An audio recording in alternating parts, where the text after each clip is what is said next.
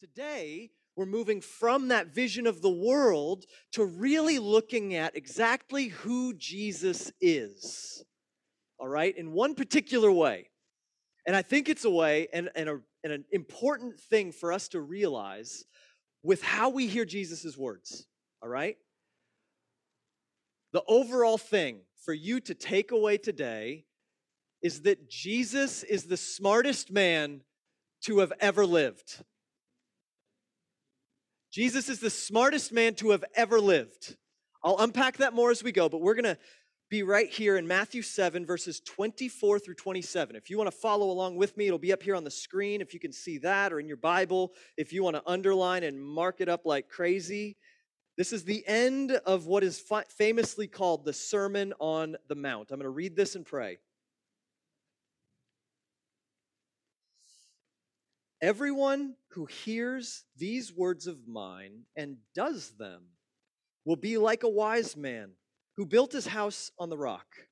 And the rain fell, and the floods came, and the winds blew and beat on that house, but it did not fall, because it had been founded on the rock.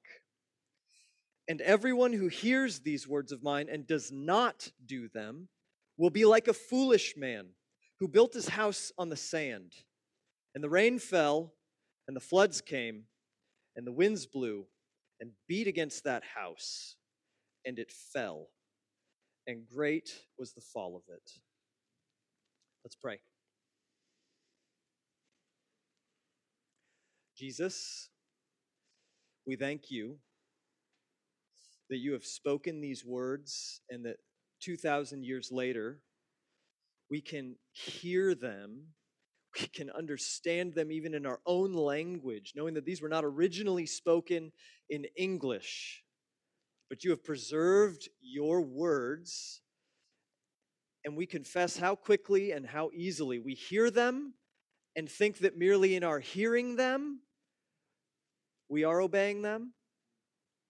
But today, would you help us uh, to hear your words and to begin the process of founding our lives more and more on you, on your teaching, on your words, that we might have the kind of foundation that can hold us up in the storm of this world. Holy Spirit, I pray that you would help each one of us to bring our true selves to this moment, to stand before you some of us are in the midst of the storm, standing, some of us are in the wreckage post storm. Some of us see a storm on the horizons, and we need to hear what you have to say about what it means to be human.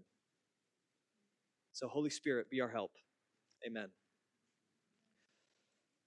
All right. Uh, 12 years ago, I was playing basketball. I love basketball up until the pandemic. I was playing basketball three times a week with a group of people over at the YMCA here in West LA. It's just so life giving to me. Uh, 12 years ago, though, when I was in college, uh, I tore my ACL. Tore my ACL. I was just cutting with the ball, and my knee buckled, fell down to the ground, ended up needing surgery. Now, um, surgery with an ACL with a ligament repair is really, really helpful. But guess what? In and of itself, it doesn't actually retrain your leg to work properly. The easy part is having someone else drill holes in your knee and replace your ligament that's torn. The hard part is the 12 months of physical therapy and exercise to get back to where you originally were. I did about two of those 12 months faithfully. Um, the, the consequence of not listening to my doctor and not listening to my physical therapist was really, really extreme. My knee was still so debilitatingly painful. I'd be doing everyday things, let alone trying to like go out and play basketball, and my knee would start swelling up like crazy. I get these stabbing pains and sensations in it. Um, I did not listen to the authority that knew what was best for me and that helped me get to the point where, where I had the capacity to do something about my situation. And there, the physical therapist was guiding me through that process and encouraging me. And I just gave up. wasn't because I just said, no, I'm not going to listen to you. It was the cares of life. It's hard to set aside an hour five days a week to do exercises that feel like you're just laying on your back going like this.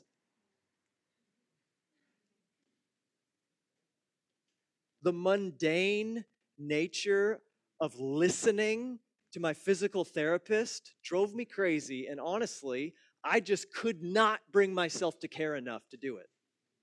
And the consequences stunk.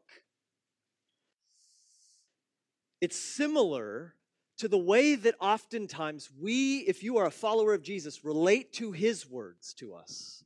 We hear them. It's not as though they're hard for us to understand. I mean, Jesus tells us certain things that are obvious. A part of being a Christian is believing that, that faith in God is so simple, children can understand it. Children have access to God. But it's comprehensive enough and all encompassing enough that even those who have been following Jesus for 50 years, and I don't know if any of us in this room have been,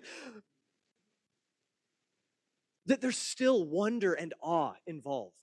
Because the breadth of following Jesus and the way that he continues to change and transform us takes a lifetime. It's, it's a part of the promise of eternity with God, right? But here's the thing Jesus Christ is the smartest man to have ever lived, yet oftentimes we relate to him as though he's not as though he's good for saving us from our sins and you know making us right spiritually but he doesn't really understand the complexity of our time right? Now i gotta i gotta clarify what i mean. When you hear me say he's the smartest man to ever live you might be thinking that's crazy um, because we think of smart as intellectual so we think of Einstein, Stephen Hawking, Elon Musk, Warren Buffett, others who have expertise in a particular kind of field. So we take Jesus and we put him in the spiritual field. What we're not saying is Jesus knew everything about everything in his incarnation. Jesus didn't know um, how to how to field. I was coaching my kids' uh, football team yesterday, flag football team, assistant coach. I can't take the glory of head coach. Um, Jesus didn't know the right way to play zone defense on a football field. All right? We're not saying he was the smartest and that he had all of the information that would ever exist. Now, let me clarify something. Pre Jesus, he existed as the eternal Son. In that eternal state, he knew all things from all time. So we got to do a little dance here. Jesus knew all things, but in taking on a human body to become Jesus Christ, God incarnate, he limited himself.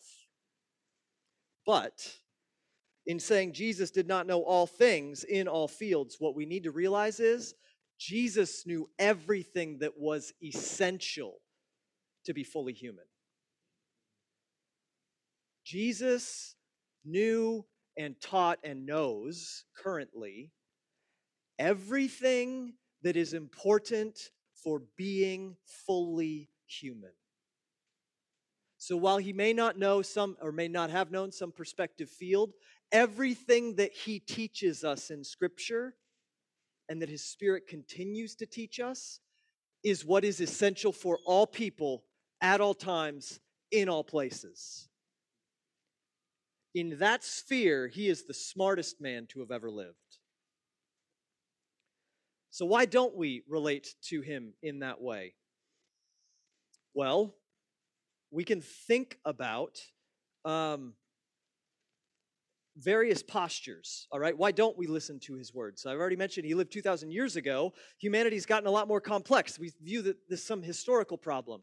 But people fundamentally have not changed in our essential needs. Maybe another reason Maybe we think Jesus is just naive to the brokenness of the world, right? Like he was some reclusive spiritual guru who didn't understand the real brokenness that life embodies. There's some sort of authority problem. Jesus can teach us some things, but he doesn't actually have the power over the world to help us live lives that are protected from the brokenness of the world. So we can't listen. Maybe we just think he's insightful but not smart. He's a good teacher but not a good teacher.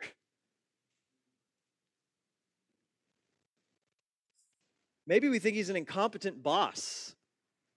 He holds impossible expectations over us, but then doesn't give us the resources to actually live out what his expectations are. We've all had that kind of boss, right? Or teacher or class TA that's over our grades. It's like you believe these impossible things about me, but really you can't even help me get to where you want me to be. Yep. I hope you weren't a staff member of this church. So there's a relational problem, right? We, we relate to him in the sense that we know he has truth, but we need to protect ourselves from him because he can't give us what we need to follow him. Maybe we look at his people and we're like, that ain't working out. And while I, I want to admit that there are so many examples of his people falling short, to be quite honest, I look at the world and I look at some of you in our church, and I see beautiful examples of Jesus transforming you. We got to acknowledge it, but we also got to own what is true as well. But that, that fact that the church can look so unlike Jesus has theological roots. I grew up in a church that said Jesus is a savior, he's not just a teacher. And historically, all right, we got to put our like history caps on here. There have been movements that tried to take out of Jesus his godness and just say he's a good teacher. If we follow his teaching but don't really trust him as as savior, as God, then everything will be fine as as humans, as communities. That's theological liberalism. There's been a massive swing over the last 100 years to say no, Jesus is not a teacher, he's a savior. He's God, which is right. But guess what? If we lose the fact that he's a teacher, we miss out on much of his ministry and how he wants to shape us. It's both. He saves us so that he can teach us. Some of us in the church theologically believe that Jesus' words are just law, not life. So we hear him say, You've heard it said, don't commit adultery, right? Physical adultery. But then, if you even lust in your heart, you've committed the same thing. And the way that we relate to that is, oh, I should feel even worse just because I've done it in my heart. We relate to it as law, as burden. There's a sense in which that's true. But what if Jesus was trying to actually teach you and me if you allow lustful thoughts in your heart, you're going to become a kind of human that you do not want to be. You're going to become a kind of human that doesn't find life in what I offer you. You see the different perspective there? Last thing, theologically, sometimes we relate to Jesus as though he's sovereign up there. He's going to do everything he wants to do anyway. He doesn't really care about including me in that plan. So I'm just going to live however I want to live, pretty simply. We don't take the responsibility and the honor that Jesus is trying to imbue in his people seriously. What about you? Why do you maybe hear Jesus' words and say, seem wise, but I'm not staking everything on them. Maybe you're a Christian today and you say, I'm in on Jesus as Savior, but ah, oh, man, I can't give up the things that I have built and spent so much time building up. I can't take the risk of entrusting myself to God. Because there's one that I haven't mentioned yet, one way that we relate to Jesus that is worst of all. We believe sometimes that God simply has to bless us whether we obey Jesus' words or not. We think that the gospel is just plain old permission to sin our brains out, and Jesus is big enough to force God's hand to bless us. I just want to, from the front, say the world will chew you up and spit you out, and Jesus will not be real to you. You will grow cynical and spiteful of Jesus if you live a life of total lack of remorse, lack of attention to sin, because you think the gospel is permission to sin. I think that's honestly, being in LA in ministry for eight years, that's one of the things that pervades our view of the gospel and of grace is it's just permission to do whatever we want because God has to let us in anyway, right? And so we're starving in our souls. And so then we're just stuck going to what the world has to offer us. And friends, in Jesus' words today, that's a foundation that will never uphold your humanness. So let's look. I want to plead with you to look at Jesus pressing the reset button on everything you think you know about who he is. To say, if he is who he says he is, and if he invites me into what he says he invites me into, I would be a fool to not rearrange everything in my life around him and his words.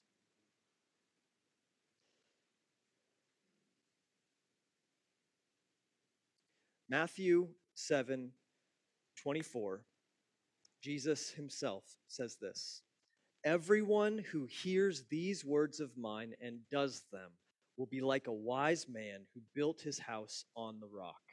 I want to encourage you today that if you have trusted in Jesus, if you have trusted in Jesus, he is offering you an invitation into such a relationship with God in his presence that you could have a kind of solidity to your joy and your peace and the way that you could be courageous in life to give yourself away to others in love. Everything that we really long for down at bottom, Jesus can teach us to be the kind of people for whom that can be real. I want to ask a question. What was Christianity first called in the book of Acts? You hear that? Christianity was first called the way in the book of Acts. It wasn't until I believe chapter 13 or 16 where Christian people who followed Jesus were first called Christians in Antioch. Originally, Christianity was called the way. Jesus himself said, I am the way, the truth, and the life in John 14. No one comes to the Father except through me. What does it mean that Jesus is the way? Now, again, a way that we can relate to his words wrongly is to just assume that believing in him gets you into the presence of God without actually believing following him matters. Jesus is both the theological way to God as his son, but he's also the practical way into his particular presence in life. Christianity was called the way in Acts 9 2. So, we said Jesus is the smartest man to have ever lived. That means Jesus is smarter than us. First big point Jesus is smarter than you when it comes to how to lead a human life, how to build a human life. All right? Most of us have been taught we should actually trust ourselves to lead our lives. Countless students that we met a few weeks ago up on campus, when we asked them, Who do you want to become? And they had a great answer that was really, you know, it's a solid aspiration. And we said, Who? How are you going to get there? They either said, I don't know, or I'll look within and trust my instincts. That is not what it means to be human. What if the answer is outside of you and me? And life is actually found in conforming to a particular way of living. Let, let me just ask really plainly how does it go for you when you just trust yourself? Not very good. Sometimes we hit a home run and we're like, wow, the temptation is I should trust myself every time. And God grants this like worldly wisdom that's not ultimate, and it's deceptive, right? Oh my gosh. So, my proposal is either Jesus is the smartest man who ever lived, we all need to be willing to rethink and rearrange everything in our lives, or he isn't and doesn't merit our attention at all. We should either be Christians who are really in or just give up the whole project. That's what Paul said in 1 Corinthians. If Jesus isn't alive and real and in authority, we of all people are the most to be pitied. We're giving our lives for nothing, you guys. How many problems exist in yours and my life simply because no one has taught us to live? I graduated college and I didn't even know how to do laundry.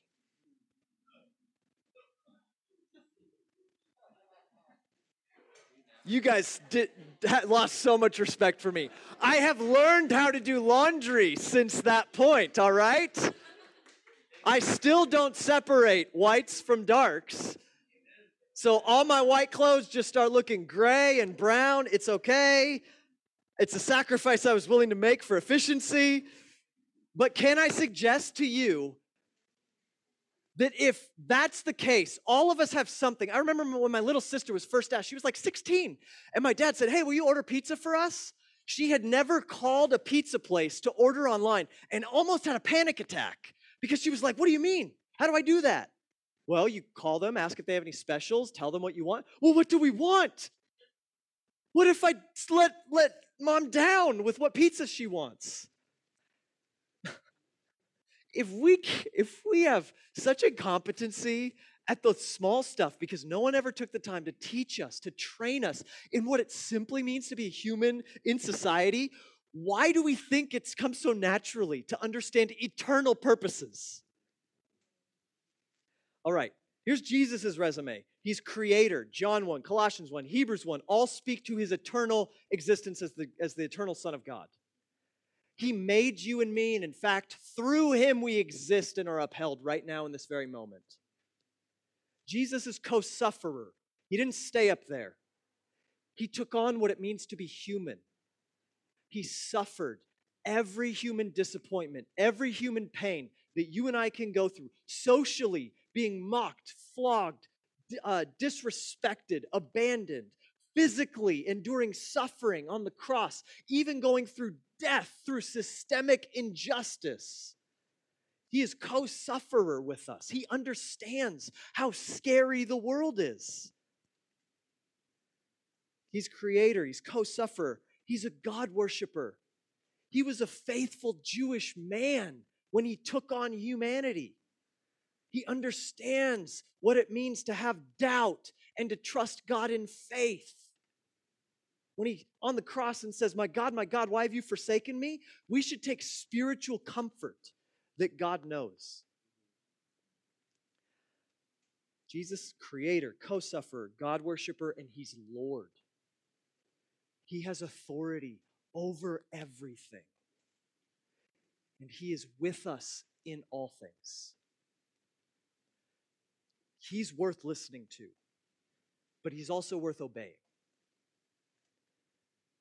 What was Jesus' basic message then? I already mentioned this passage comes at the very end of his, I believe, longest teaching. It's from Matthew 5 through Matthew 7. It's called the Sermon on the Mount.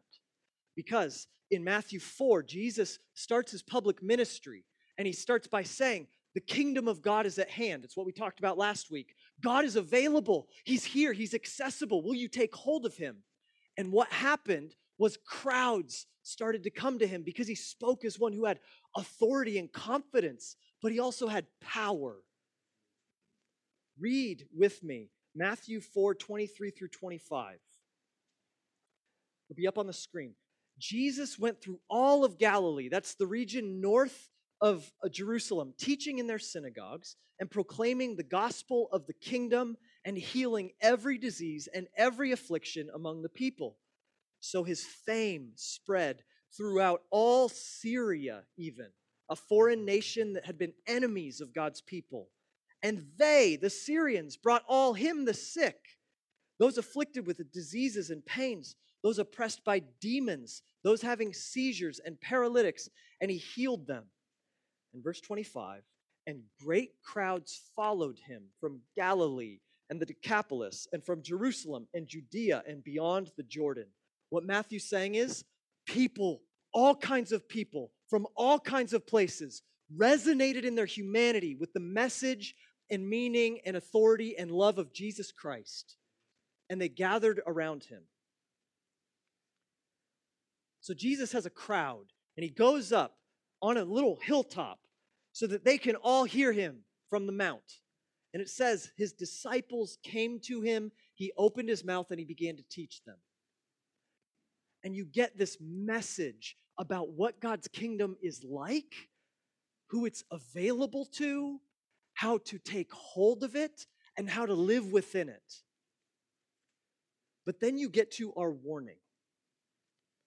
The warning is supposed to put a sense of urgency on you and me in total love from the God of the universe to say, if we will not heed the words of Jesus, woe to us. Here's the message in that Sermon on the Mount Your life needs to come under God's kingdom if you want to live the full, secure, impactful life you were created for. Let me say it again Jesus' overall invitation your life needs to come under God's kingdom if you want to live the full, secure, impactful life you were created for. If you will embrace God's priorities for you as his image bearer in the world, you will flourish. And I understand that in all of our hearts and minds, there comes up questions.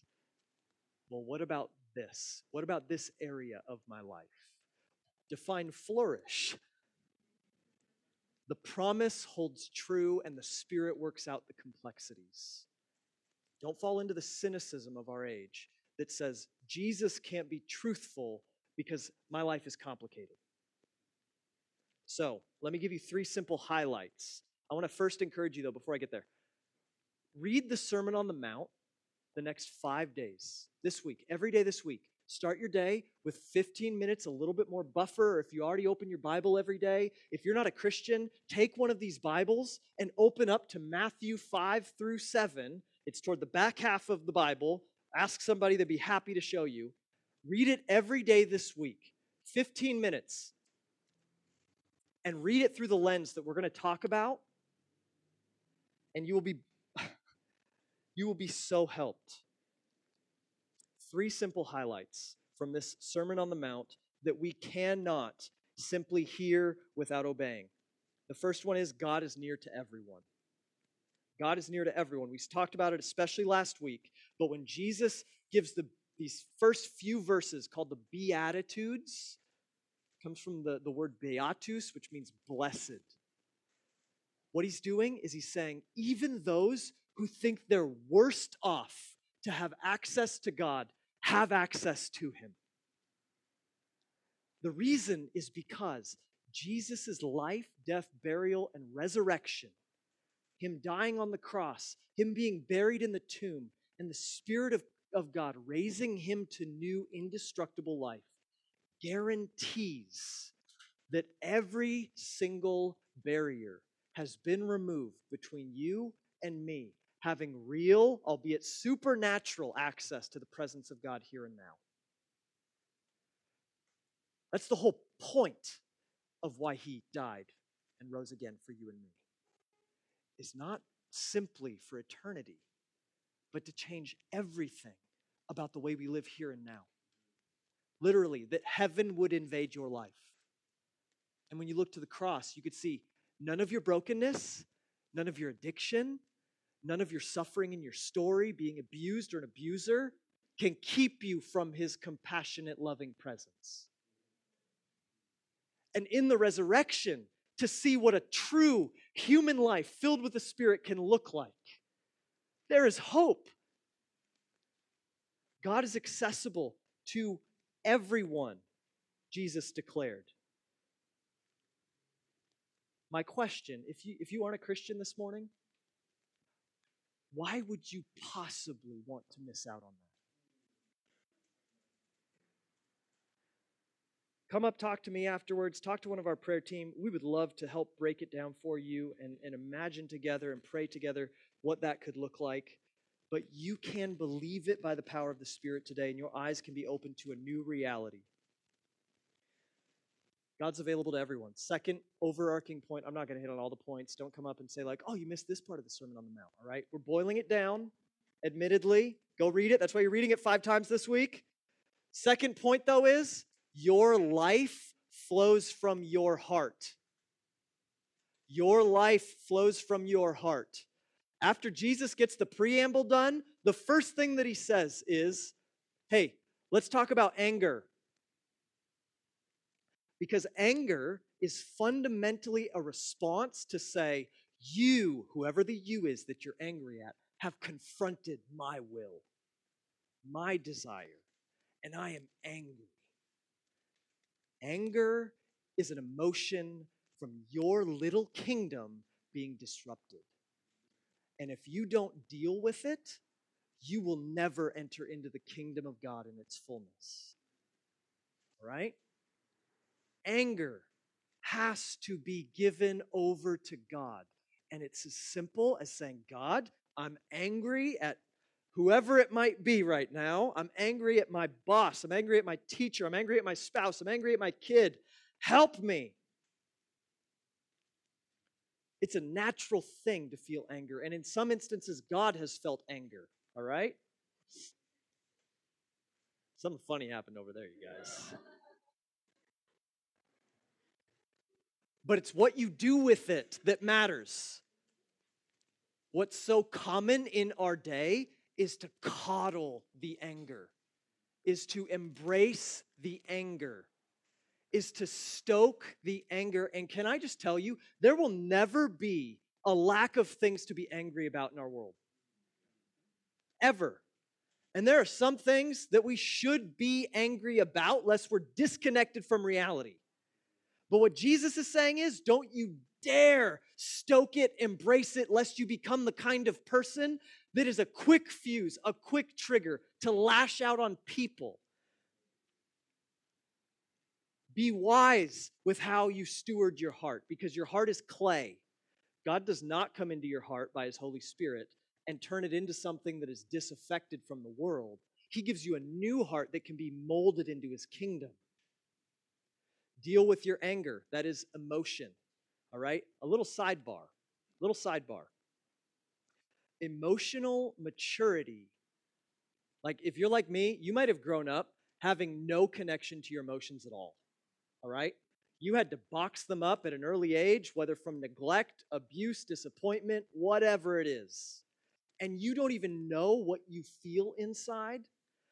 Uh, you were wired with emotions because emotions reveal how you're really experiencing the reality around you. You can say you believe whatever you want to believe, but when you're angry, when you're sad, when you're fearful, that is how you are internally experiencing the world.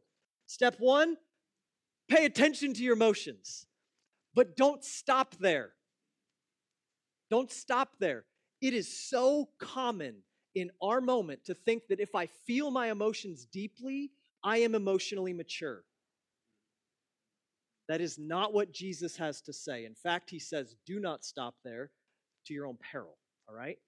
We need to be aware of our emotions and we need to be able to then speak truth to our emotions that they would be conformed to the world in the way that God says it is. We can talk more about that later if you want. But that's what Jesus is saying here with anger. He doesn't stop with emotion, though. He says you got to cultivate your heart's desires. He talks about lust, right? Famous passage where he says, You've heard it said, don't commit adultery. But I tell you, anyone who has looked upon a woman or a person with lustful intent has already done it in their heart. And then we feel bad because in our day, it's impossible to live a life without lust. It's all around us.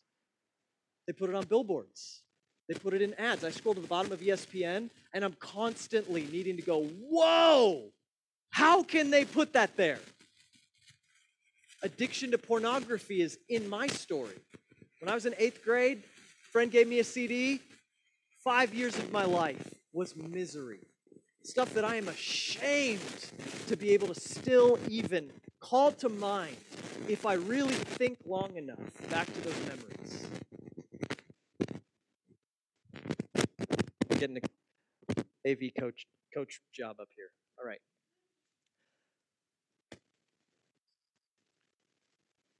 What we need to realize is not just that Jesus is telling us, don't do it in your mind lest you're sinful. He's telling us, oppose those things in your mind. Don't let them in through your mind to your heart, lest your desires run rampant and destroy your life. It's not just you shouldn't do it. And I know Christians, we feel so much guilt and shame over um, uh, sexual sin.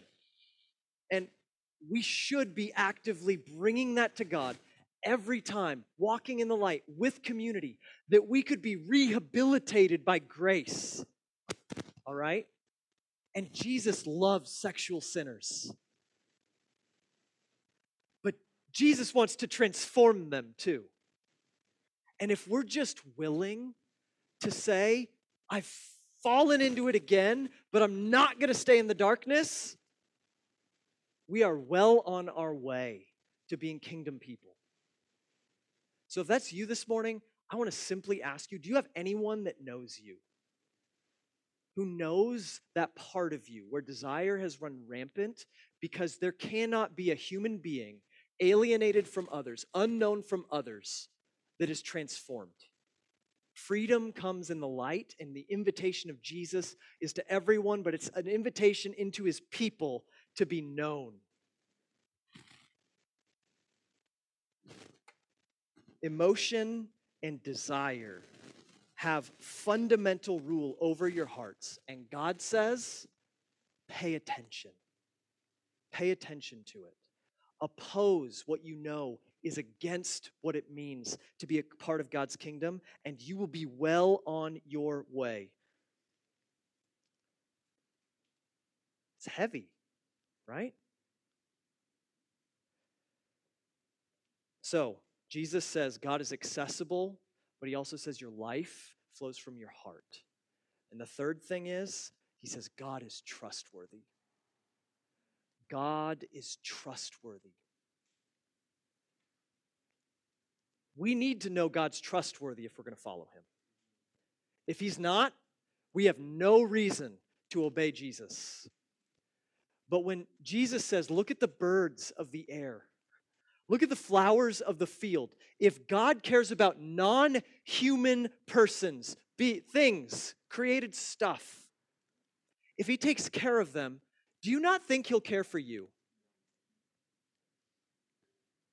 And when Jesus says, Seek first the kingdom of God, and everything you need will be added to your life, He's saying, Trust God.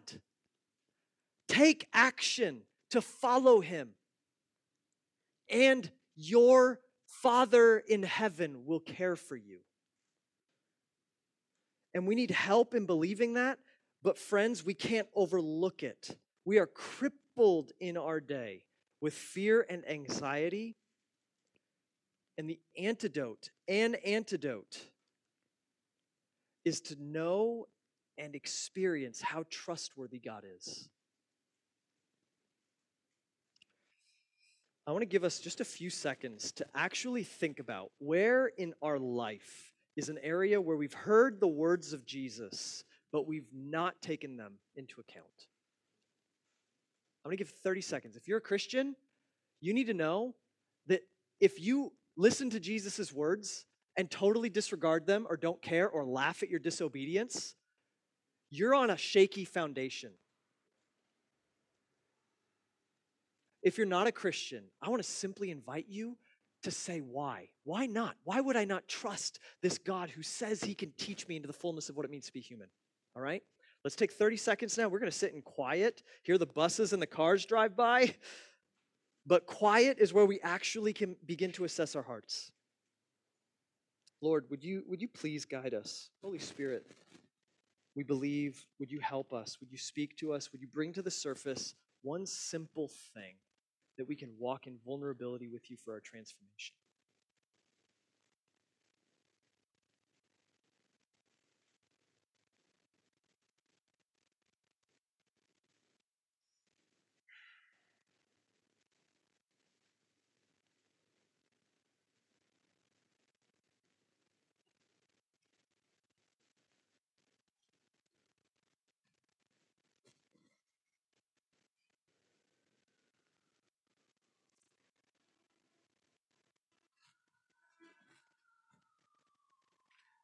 Right.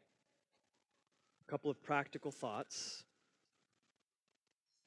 Um, listen when you read the Sermon on the Mount this week, listen with the intent and the assumption that you can learn to obey everything he taught. And that in that willingness to obey, the Holy Spirit will teach you what it looks like to know God more profoundly, to know yourself and your sins and weaknesses more profoundly as a means of drawing nearer to God. But don't do it alone. Second thing, you need community. There is no isolated Christian race. If if people don't know you on a regular basis, like weekly, how you doing? What are you struggling with? How's your faith? Where's your sins that you need to walk in the light about? What are you asking God for? Your faith will not and cannot flourish. Jesus spoke to a community sitting before him, not a bunch of isolated Christians. All right, Jesus is the smartest man who ever lived. That means he's smarter than us. We need to take his teaching seriously. But if we don't listen to him, his words here say our lives will crumble. I'm well aware this is this is what I would call a wisdom sermon, not a comfort sermon. Um, we need to be stirred up and shaken up because the world would tell us look at the amazing mansion the 21st century Los Angeles, a world class education, an amazing job can give you. Comfort, pleasure, joy, accolades, image, beauty, success. And Jesus just asks us, what about the foundation? Because the world is a brutal place. We do everything we can to control it, and then a pandemic strikes. Um, cancer hits. Injustice falls upon us, and there's nothing we can do about it. Jesus is so aware of how the world really is and how broken it is that he says, Woe to you if you choose not to build the house of your life on obedience to my words. And it's not him being cruel, it's him being so loving and compassionate. Because guess what? The bigger your house gets in the world, what needs to get bigger? The foundation, you guys. I mean, just look at the last few years. The whole Me Too movement, guess what it proved? If you allow lustful cracks in the foundation of your life, guess what you're gonna do with your power?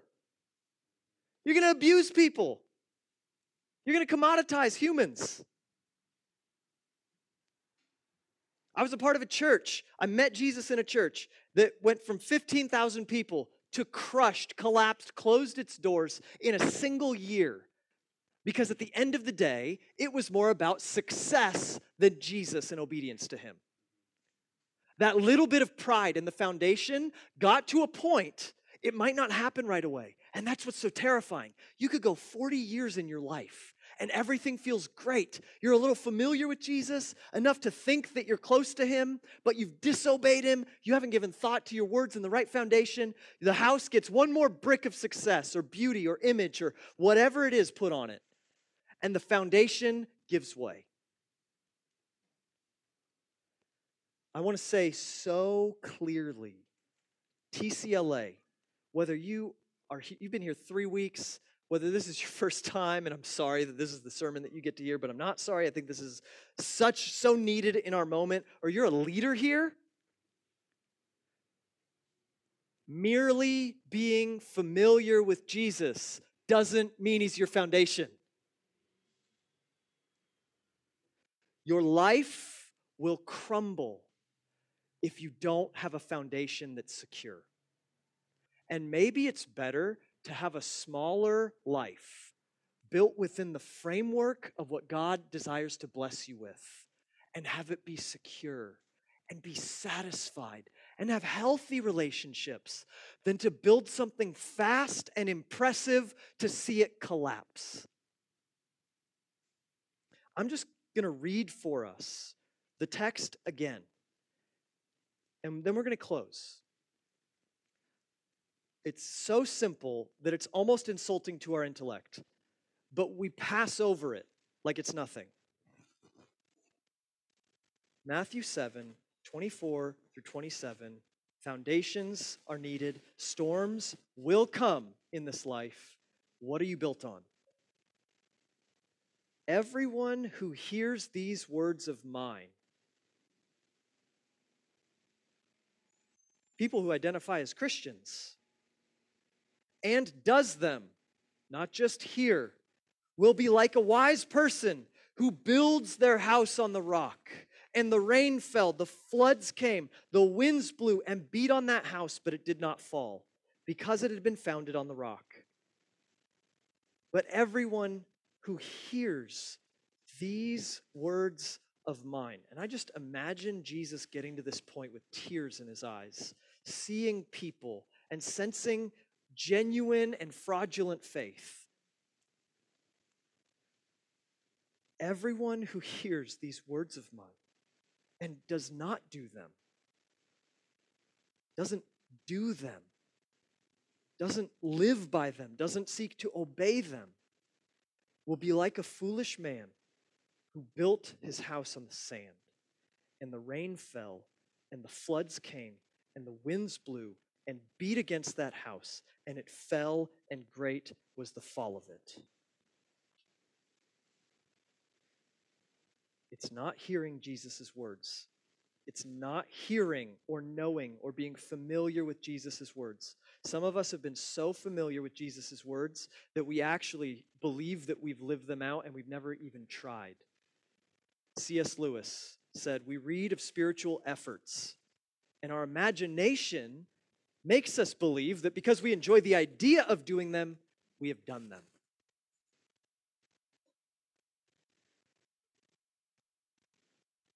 Um, I mentioned at the beginning I had ACL surgery 12 years ago, and I didn't keep up with my PT. I didn't obey the words that had been given to me by those who knew what they were talking about, who were smarter than me. Well, because I didn't do it, four years went by, moved down here, and got to the point where I just said, I need to have someone look at this went to an orthopedic surgeon and took an MRI, said, Yep, we need to go in again. Went in, removed a few things scar tissue, inflammation. I even had a benign tumor in my knee. Had to take it out. And you want to know what I committed myself to after the pain and the disappointment of four years without a knee that works? I obeyed the experts who knew what they were talking about. Some of you, if you've been a Christian for very long and you're just jaded to Jesus, you might not need a brand new heart, but you need Him, the Holy Spirit, to go in and just cut out the areas of your heart that there's this sense of benign faith that doesn't actually do anything, that's cynical, and I want you to hear the invitation that Jesus is the smartest man who ever lived. He knows what you need. And if you would just hear him and obey his words, your life won't look anything like you thought it was going to look like. But that is the best thing that you could ever have. Because joy and peace and endurance and contentment, and who knows, spiritual authority that people could see your face and see the glow of joy in Jesus because you know He's real.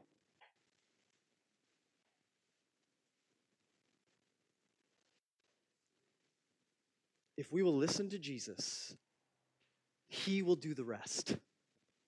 Okay? The gospel is the invitation to learn a kind of life that takes hold of grace. You don't need to hold your breath anymore. Jesus invites you to breathe deeply on the grace of being loved by a God who is near. All right? Pray with me. Lord Jesus, I confess to you how frequently I hear your words, I read scripture, I think, wow, I never noticed that before. And then I jump on social media and forgot everything that I just read that should have transformed my life. Holy Spirit, would you sober us to the stakes of living a human life? And would you help us resolve two things right now? To deal with Jesus and his words. But secondly, to not do that alone.